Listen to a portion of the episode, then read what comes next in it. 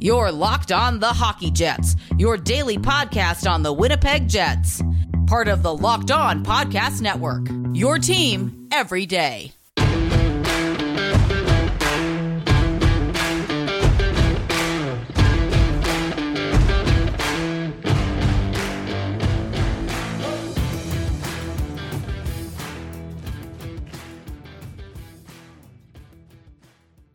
Hello, friends, and welcome to this episode of the Locked On Winnipeg Jets podcast, part of the Locked On Podcast Network, your team every day. I'm your host, Harrison Lee, and I'm a Winnipeg Jets fan and an online blogger. You can follow me on Twitter at HLivingLoco and at LO underscore Winnipeg Jets. Thank you for making Locked On Winnipeg Jets your first listen of the day every day. If you enjoy what you're hearing, be sure to drop a like, follow, and subscription on your favorite podcasting platform of choice, including Apple, Spotify, Google, Megaphone, Odyssey, and YouTube. Doing so does not cost you a single cent and ensures you never miss another episode. On tonight's podcast, we are going to be recapping Winnipeg versus Chicago in what was honestly a game that I expected the Jets to kind of dominate. And if the first 20 minutes or so were anything to go by, Winnipeg was going to have a relatively easier night. Kicking things off, though, even before the game started, there was a minor note of concern for a little bit. Uh, Connor Hellebuyck actually had been noted to be out for tonight. There was some question as to whether or not he would actually show up. This time, though, he was feeling unwell, and so having just had a kid recently, uh, you know, we were concerned that either his wife or his kid may have had something going on. Uh, in in this case, it was actually Hellebuyck. Sounds like he'll be back soon over the next couple of days. So that is good news for everyone. Um, but of course, Eric Comrie got the nod in net tonight. And after the past couple of performances with Comrie, I was honestly thinking, you know, that's probably not too bad. I know that in the past we've been kind of concerned that Eric may have been uh, a little bit thrust into a role that he wasn't really ready for. I know that he's been around for a while, but obviously the step up from the AHL to the NHL as a backup, it's still pretty daunting. And the past couple of years, haven't been super kind to him when he has been in the league. In the first period, though, I thought he navigated the pressure well. Chicago did have a couple of decent scoring opportunities, and Comrie seemed quick to track the puck. I thought that his positioning was pretty square to the shooter. I thought that he cut down the angles that he needed to. He's not like the world's biggest goalie, so oftentimes his lateral crease movement uh, and the post to post motion where he has to be really fast, I, I think he actually had that speed.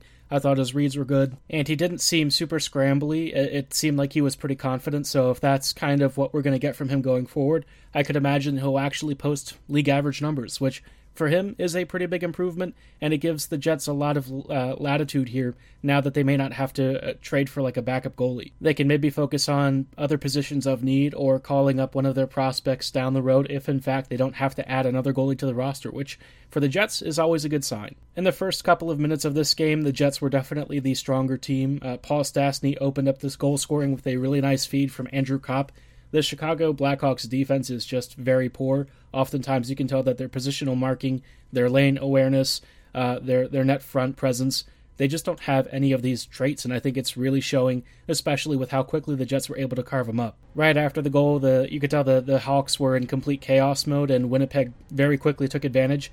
They drew a nice little power play, and Neal Pionk took a beautiful left face-off circle snipe right over uh, Fleury's left shoulder. It gave the Jets a confident 2 0 lead in just two and a half minutes or so of action, and it felt like Winnipeg might start to run away with this. However, in this case, uh, the Jets actually, I wouldn't say that they slowed down necessarily, but I did notice a number of odd man situations or even some breakaway attempts where it felt like Chicago might actually threaten on the counter here or there. For the most part, Winnipeg's defense actually marked out any of these counters and rushes decently well. This is something that the Jets traditionally do not do uh, all that often, especially against opponents who actually have quality players. Uh, Chicago is definitely ailing, but you really can't give space to guys like Kirby Dach, Alex DeBrincat, even Kane and Toews, uh, advanced in age as they are. This is a team that you still have to treat as a professional NHL franchise, even though obviously for, for reasons on and off the ice, you know, most people do not want to give them the time of day or respect. Um, but on the ice, you still have to be careful. This is a team that can hurt you on the counter, and a couple of times I thought they got close. And then Chicago itself actually had a power play or two closer to the end of the period uh, thanks to the Jets' PK not actually sucking and Chicago's power play maybe not being super up to par, it felt like the Jets were able to block off the shooting and passing lanes. I thought they made some decent clearances, and overall, it was a better penalty kill than we've seen. Still, one or two opportunities here and there that I thought Comrie probably had to be wise to. But if you're looking for an opening period where the Jets generally weren't stressed uh, out too much, I think this was probably as calm as Winnipeg has been. Uh, it felt like Chicago, even when they had a step on the defenders, never really threatened in the way that the Jets are usually used to.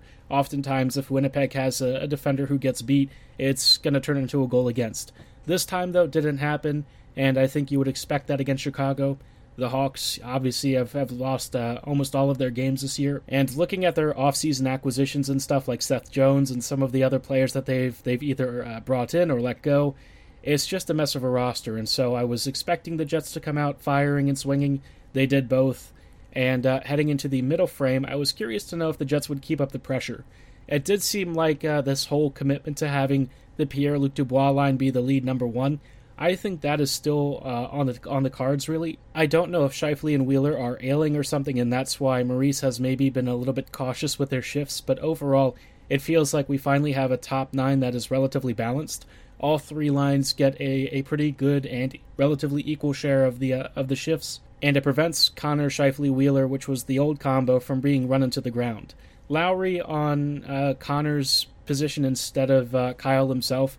A little bit of an interesting fit, but if, if you have like a slower unit with Wheeler on that line, I feel like it might be okay, and it gives Scheifele some defensive support since Mark is probably not going to be doing a lot of those duties. But this unit definitely seems like, offensively speaking, it doesn't quite have the same jump and punch that you would hope for. If Scheifele can kind of find maybe a left wing that's going to work with him and not sacrifice some of the defensive coverages, I wouldn't be averse to that. Maybe like Copp moving down in that position, but Andrew is also doing really well with Stastny and Ehlers. So, you know, as it is, I don't really have too many complaints about the lineup. I think it looks about as ideal as it's going to be.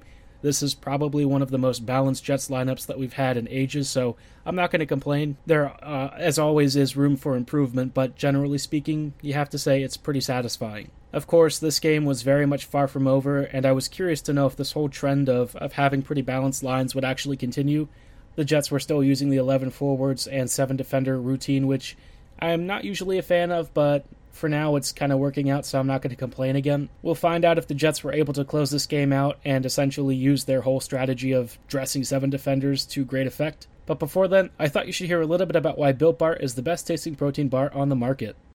Are you someone who loves protein bars? Are you tired of all of your favorite protein bars tasting like ash and dirt? Maybe you're ready for a change. And as a fellow protein bar appreciator, I can tell you that Built Bar is your best alternative. It's the only protein bar that tastes more like a candy bar, with a 100% chocolate exterior and a soft, chewy interior. It comes in several delicious flavors like salted caramel, orange, cookies and cream, German chocolate, and so many other great flavors. Built Bar often releases very special, limited edition, limited quantity flavors that once they're gone, they're gone for good, so stay tuned to their social media platforms and their website to make sure you never miss another flavor. As delicious as Built Bars are, they're even better for you, with most bars clocking in at around 130 to 180 calories, 4 to 5 grams of net carbs, and 17 to 18 grams of protein. Built Bars are perfect for every lifestyle, whether you're looking to maintain or lose weight. Placing your order couldn't be easier. Go to built.com and use promo code LOCKED15 and you'll get 15% off your next order. Again, that is promo code LOCKED15 at checkout for 15% off at built.com. Place your order today for the best tasting protein bar on the market.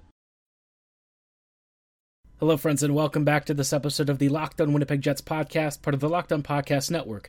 Your team every day.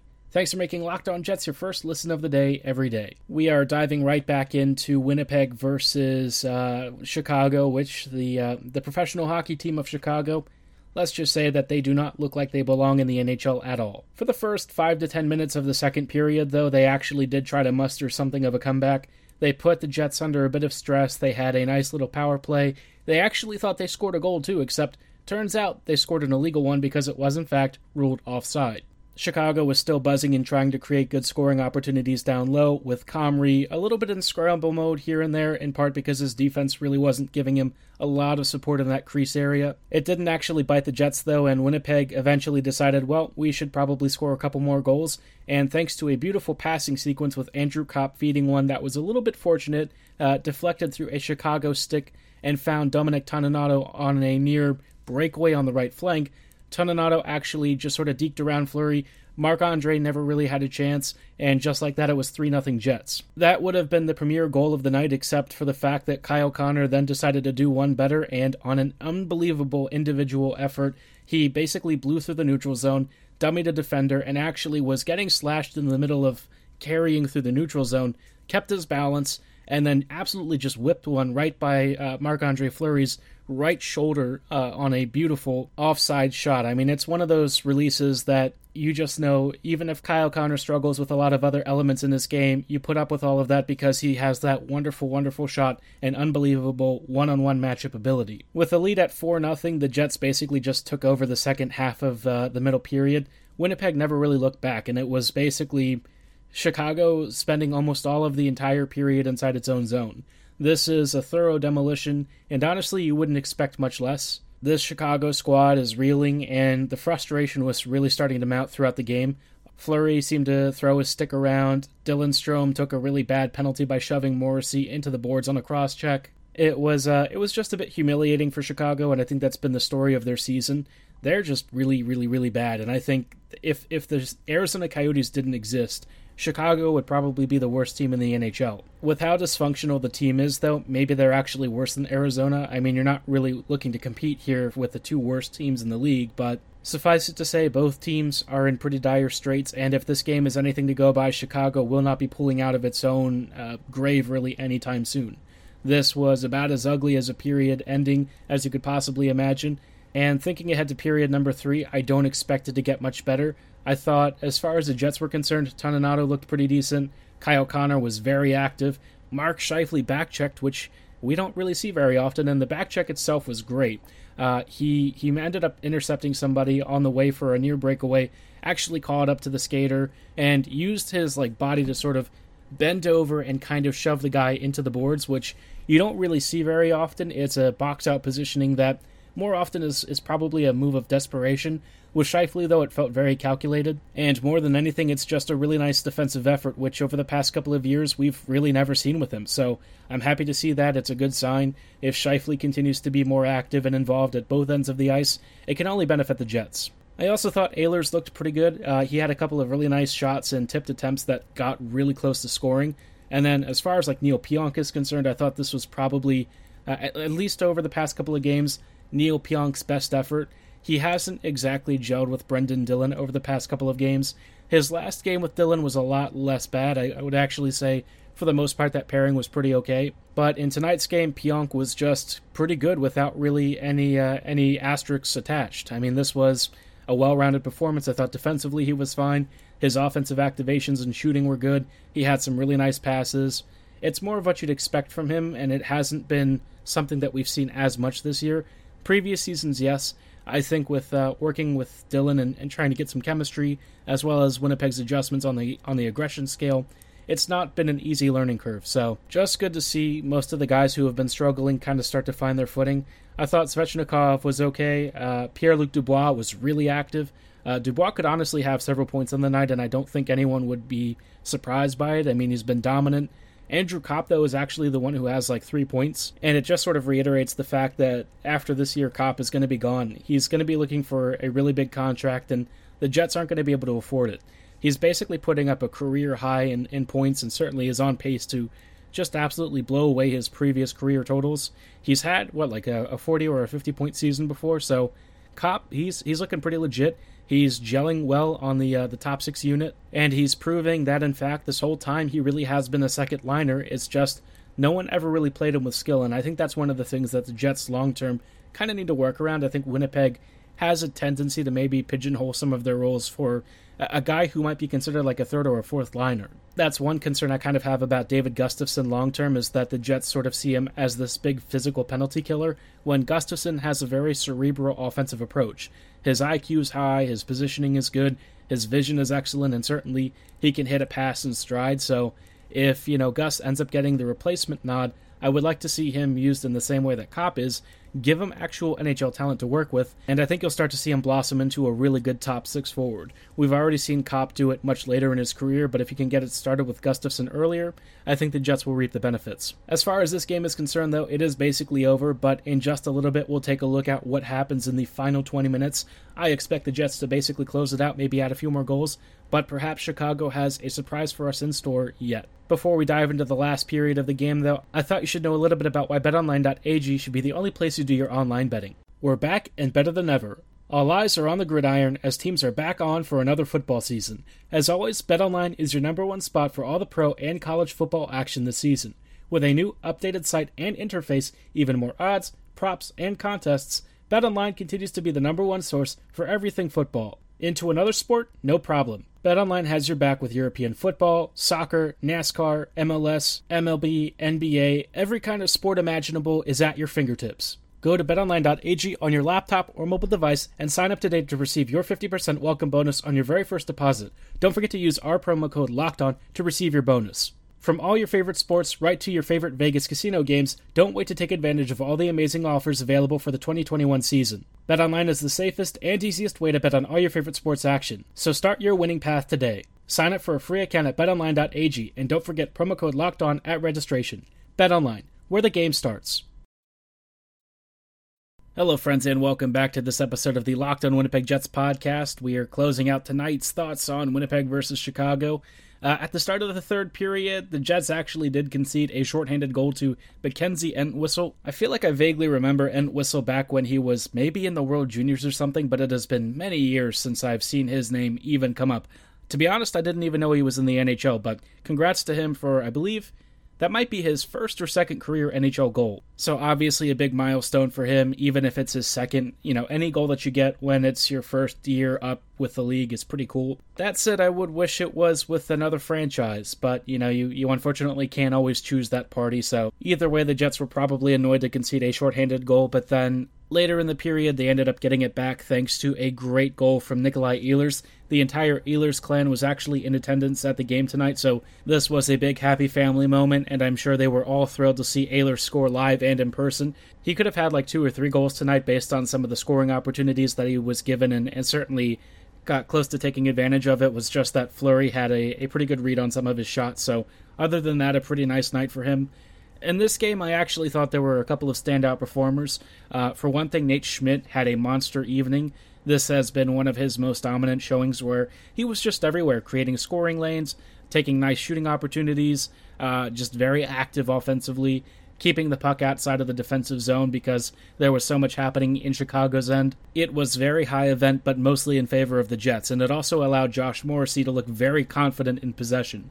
This was probably one of Morrissey's most confident games in years. And I think it's a big thing for him because he has struggled at times when he hasn't had like a really dominant partner who just controls possession, dials up the tempo, and really manages the uh, the puck carrying burden. If Morrissey can go back to a more supporting role, I think that's where his ability to be really dangerous, especially inside the offensive zone, starts to come into play. For once, this game was definitely less about the uh, the Pierre Luc Dubois line and more about just getting balanced scoring all up and down the lineup.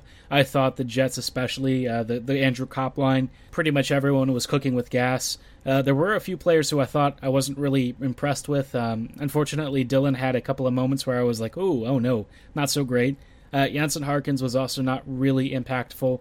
Svechnikov, he had an okay night. Maybe would have been happier with taking a, a, shot or two extra, but it's kind of hard to really complain about a performance in which the Jets basically just dominated the entire game, and the only times that they didn't dominate were when they basically stopped playing, which a couple of moments they actually did.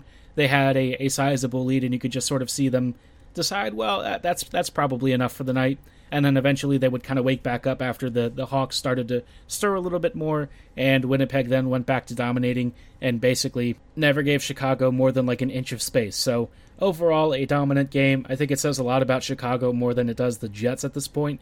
You know, the Hawks are, are in complete disarray.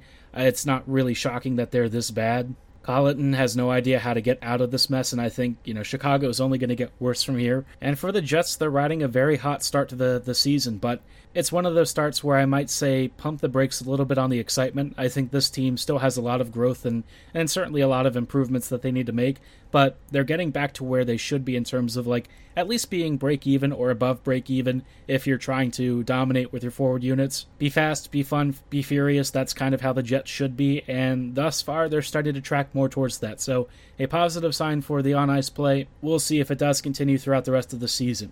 For tonight's show, though, that is going to do it. Thanks for making Locked On Jets your first listen of the day every day. Now make your second listen Locked On Fantasy Hockey. Host Scott Cullen leans on his decades of fantasy hockey insight and experience every day to help you be the expert of your fantasy league. It's free and available on all your favorite platforms, so be sure to follow and subscribe. As always, thank you for listening. Have a great night, and go Jets go.